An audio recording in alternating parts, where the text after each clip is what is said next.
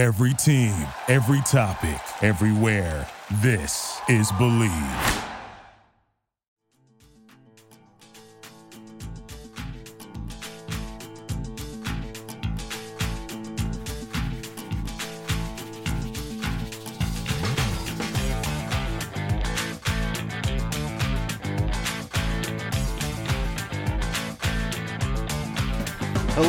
Nation. Welcome to episode 7 of Bleav in Tennessee Football. I'm your host, Kyler Kerbison, as always.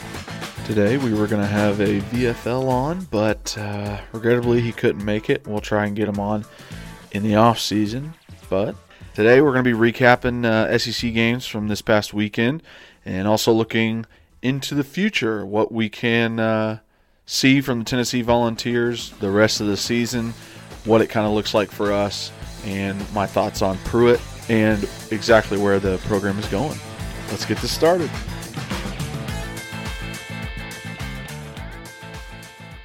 Before we get into the show, I want to talk about our presenting sponsor, Bet Online. So the NFL season is in full swing. You might not be at the game this year, but you can still be in on the action at Bet Online.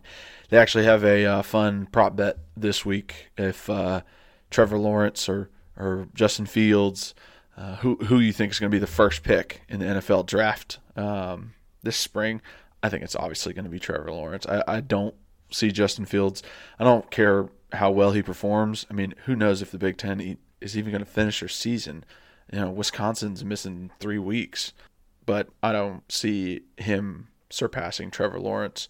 Um, unless Trevor stays back because the Jets get the first pick and he doesn't want to come out. Uh, I definitely don't see Justin Fields jumping him. Uh, so from uh, game spreads and totals to team, player, and coaching props, Bet Online gives you more options to wager than any place online. And there's always online casino as well, so it never closes. So go ahead over to uh, betonline.ag today and take advantage of the great sign up bonuses Again, that's betonline.ag and sign up today. BetOnline, your online sportsbook experts. All right, so let's get into the uh, SEC recap for the week. Uh, first game up is uh, Georgia versus Kentucky. Kind of a snooze fest. Uh, Georgia wins 14 to 3. Uh, Stetson Bennett was 9 for 13, 131 yards, and two touchdowns while uh, White, their running back for Georgia, 26 carries, 136 yards, and a touchdown. Uh, Kentucky's quarterback, uh, Gatewood, it was his first start. He went 15 for 25 for 91 yards. And Rodriguez uh, had 20 carries for 108 yards uh, for Kentucky. So, moral of the story Georgia's defense shows up. They're they're really good this year. you know, I don't think it's possible to really stop Alabama. Uh, so what they've done versus every other opponent they face is really shows what kind of defense they are. But Bennett showed his true colors, man. I, I mean, he had about the same stat line as Guarantano did versus Kentucky. So he's not that guy, um, which is why I think Florida is going to win next week versus Georgia and uh, represent the East in the uh, championship versus Bama. That's, I mean, after their first touchdown in the first quarter, I thought, you know, they were going to start rolling and get some more points on the board, but only scoring 14. And Kentucky's defense is okay, but I think Florida will rout them. Trask is, you know, throwing for four touchdowns almost every game. So be on the lookout for that. Next game up is LSU versus Auburn. Auburn routs LSU 48 to 11. Johnson for LSU uh, was 15 for 24, 172 yards and one touchdown. Uh, he replaced Finley, uh, who had three turnovers and got benched. Auburn's Bo Nix was 18 for 24, 300 yards, three touchdowns. And Schwartz had four receptions for 123 yards and a touchdown. Pretty good average there. Um, I just think LSU has lost too much from last year to be competitive. They're so back and forth. I mean, just getting destroyed here, you know, losing to Missouri. Those are huge losses. I, you know, they lost both coordinators. They lost all of these studs on offense and, you know, Joe Burrow. And it's just, it's tough to keep on winning. You know, he doesn't have it set up like Nick Saban does at Alabama where, you know, next guy's up and they can compete with everybody. He's just he's just not there yet. I think he's the perfect coach for LSU, but he's just not quite there yet. And then a lot of people on this Bo Nix train, uh, I don't know about that. I don't quite trust him. You know, I think he does well versus bad teams, but you know, you get him in the Georgia game and he stinks and they score 3 points. He's good versus bad teams. I'll just say that. And it inflates everything. And I just can't believe he runs the ball as much as he does. I mean, he's not a running quarterback. He's ath- he's an athletic quarterback. He shouldn't be running the ball as much. They have a great running back in Bigsby, and they need to lean on him. Uh, you know, if they're going to have a chance to even compete with Alabama, they can't try and put the game in Bo hand the whole time. It's you know, it's got to be a consistent game plan, one that's very balanced. But you know, come away with a big win versus LSU, so good for them. Next game up, we've got Ole Miss versus Vandy. Ole Miss wins uh, 54 to 21. Carroll Corral, however you say their quarterback's name, was 31 for 34, 412 yards, and six touchdowns. Uh, I mainly found Moore, the wide receiver, who had uh, 14 receptions, 238 yards, and three of those six touchdowns. Uh, Vandy's Seals was 31 for 40, 319 yards, two touchdowns, and an interception. And their running back, Henry Brooks, had 23 carries, 66 yards, and one touchdown. Uh, looking back at these games that Ole Miss has had, I, mean, Lane Kiffin is playing video games with his team. He, he's it's like NCAA 2010. Two weeks ago, they threw six interceptions, and this week they throw six touchdowns. It's like he uh, changed the difficulty level on the settings so it'd be a little easier. Um, it's crazy their offense right now. You know, as a first year coach, I guess he's just leaning on what he knows best and you know trying to turn that around. But uh, good good game to try some stuff out on because Vandy is just terrible. I mean, can't tackle anybody, can't defend. Offense is mediocre. I mean, you're throwing it 40 times and you know they only had 21 points out of it. It's pretty tough. Uh, and I, you know, I just don't see Vandy winning a game all year. They're just, you know, bottom of the pack as always. Next game is Mississippi State versus Bama. Uh, Bama wins 41 to nothing. Another shutout for them. Uh, Mississippi State's Rogers was 24 for 37, 147 yards, and two interceptions. And Marks had nine carries for 32 yards and eight receptions for 38 yards.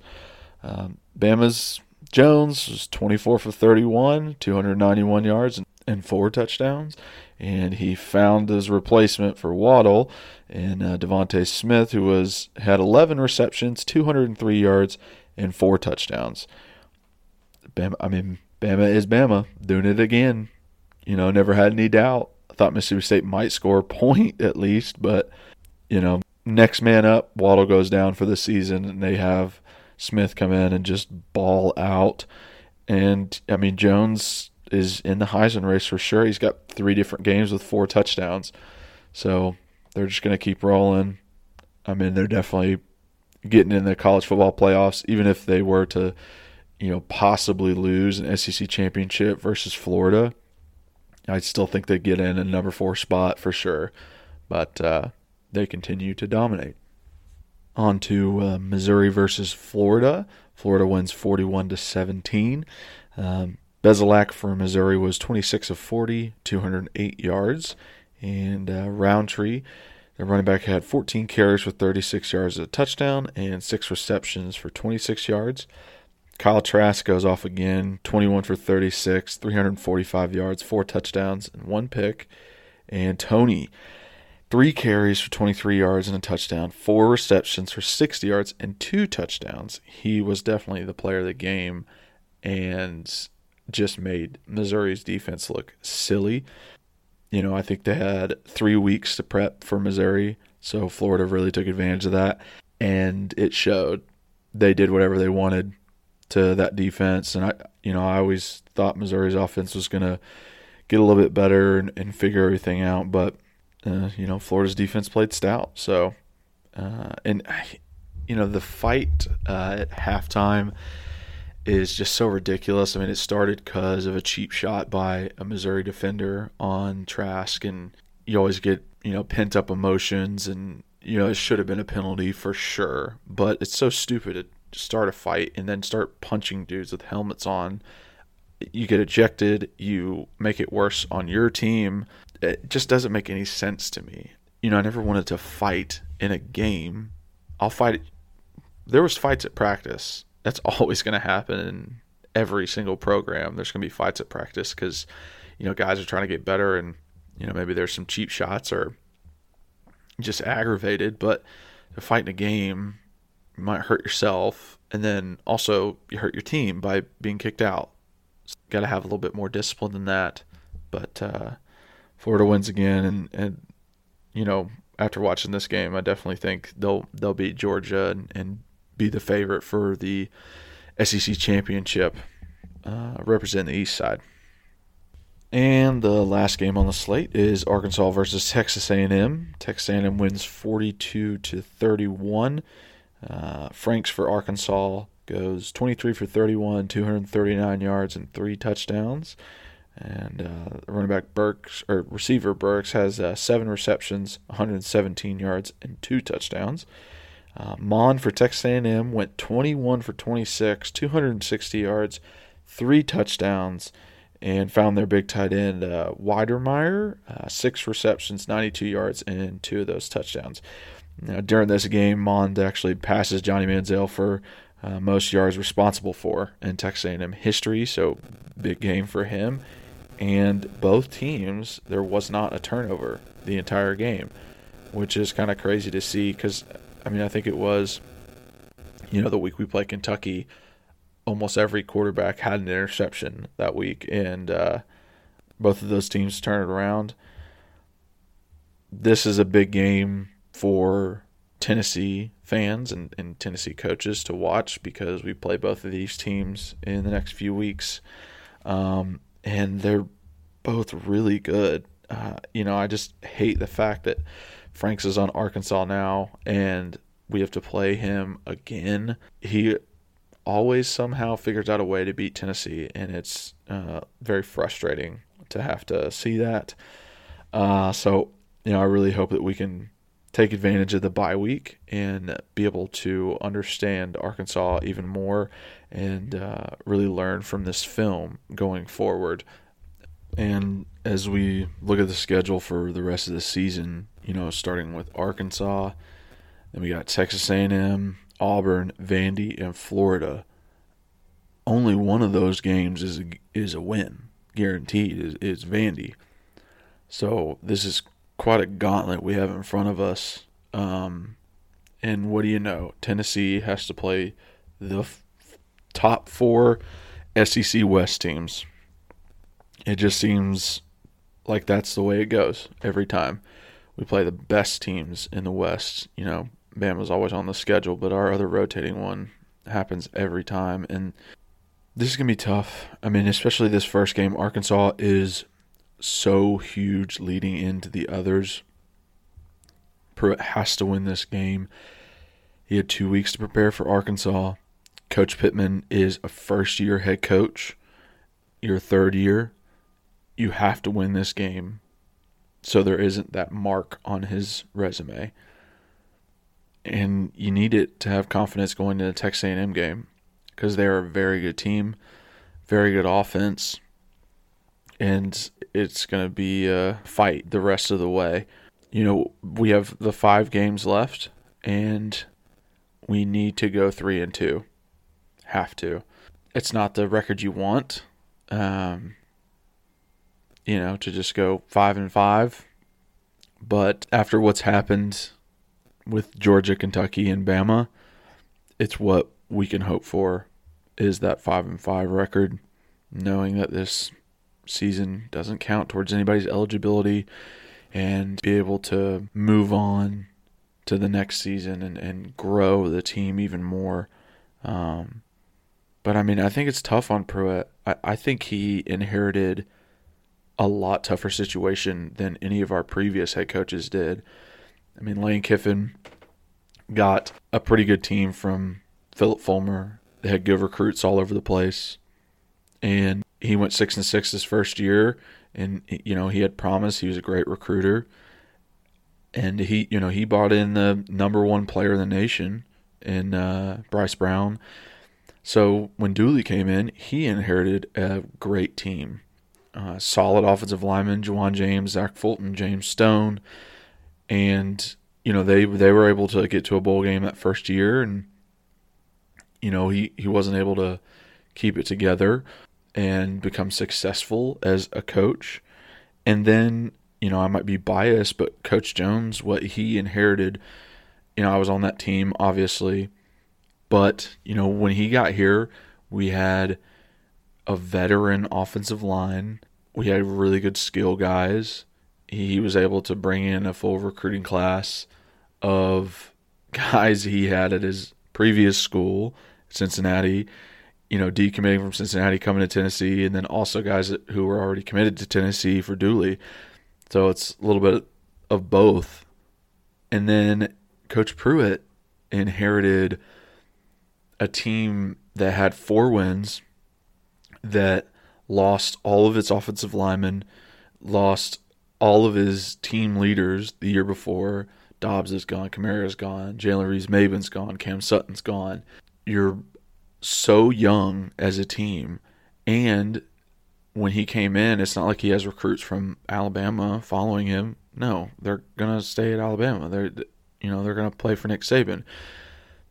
So his recruiting class fell apart too because guys didn't know him. They didn't, you know, get recruited by him. They weren't necessarily wanting to be there with him. You know, that's why he lost Cade Mays when he did. So he inherited a really crappy situation, and it's tough to, you know, really hold him to the exact same standard as the others. And being a first time head coach, I mean, this is his first time being a head coach, and it's so crazy nowadays if you're not successful in three years, then you'll never be a good coach. Because a lot of coaches, they they try and be head coaches, they're not successful in three years, they get fired, and then they're just you know defensive or offensive coordinators the rest of their lives, and they never become head coaches again because people look back on what they did with that program. If that were the case 10, 15 years ago, Nick Saban wouldn't be a head coach. I mean, when he went to Michigan State and like his true, you know, first head coaching job, he went six five and one, six and six, seven and five, six and six his first four seasons, and then finally went nine and two his fifth season, and from there, um, went to LSU and won a championship at LSU. But you're telling me if that was nowadays, and he lost three the three bowl games he played in at Michigan State, he lost. But you're telling me if that was nowadays, he would make it past that fourth season? I don't think so. I really don't. You know, people hold the coaches to a different standard, not especially first time coaches, first time head coaches. It's crazy. Saban had what 12 years of head coaching experience under his belt before he got to Bama that's why he was able to turn that place around. He had so much experience as a head coach. And now guys can't even get that experience. It's like when you go to a job and they say you don't have enough experience, so we can't hire you. It's like, how in the heck do I get experience? So, holding that standard of, you know, have to win in three years, perfectly set up, it's tough. Really tough. Now, obviously, I didn't want to just win five games this year. I thought we would win more than that. I thought we would be competitive. But I also didn't think Florida would be this good. I didn't think Texas A&M would be this good. I didn't think Georgia would be this good. So that's that's tough, man. I I love Coach Pruitt. I think he is taking us in the right direction.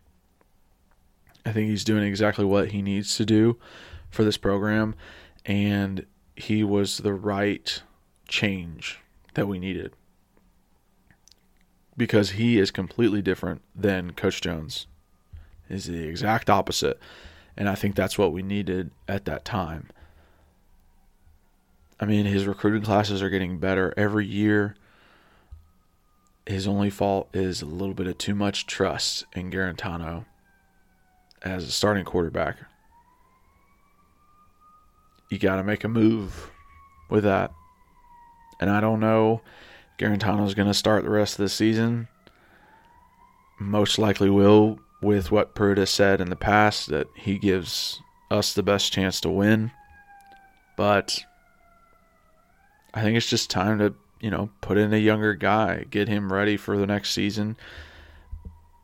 You might be able to beat the Auburn and maybe with a slim chance beat either Texas A&M in Florida and go 4 and 1 over these, you know, next 5 games in the season at 6 and 4 above 500 but it's it's slim man. It is a slim chance of that happening.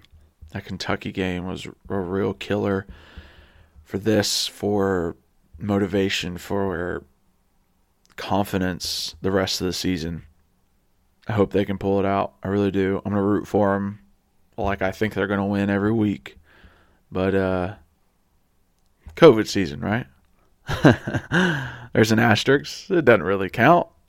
We'll just on to the next one, right? So, I appreciate you guys joining me today uh, for episode seven.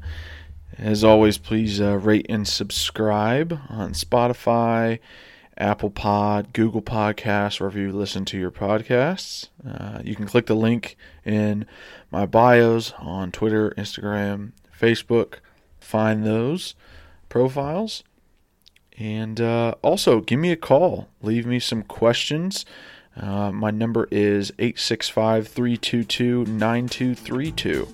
Uh, so I'll try and answer some of your guys' voicemails on next week's episode, you know, along with talking about the games. And as always, go Vols.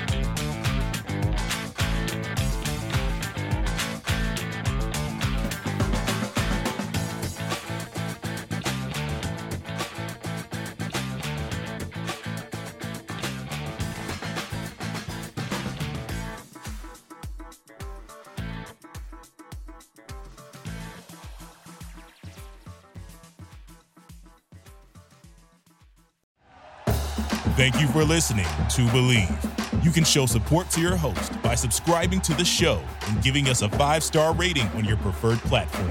Check us out at Bleav.com and search for B L E A V on YouTube.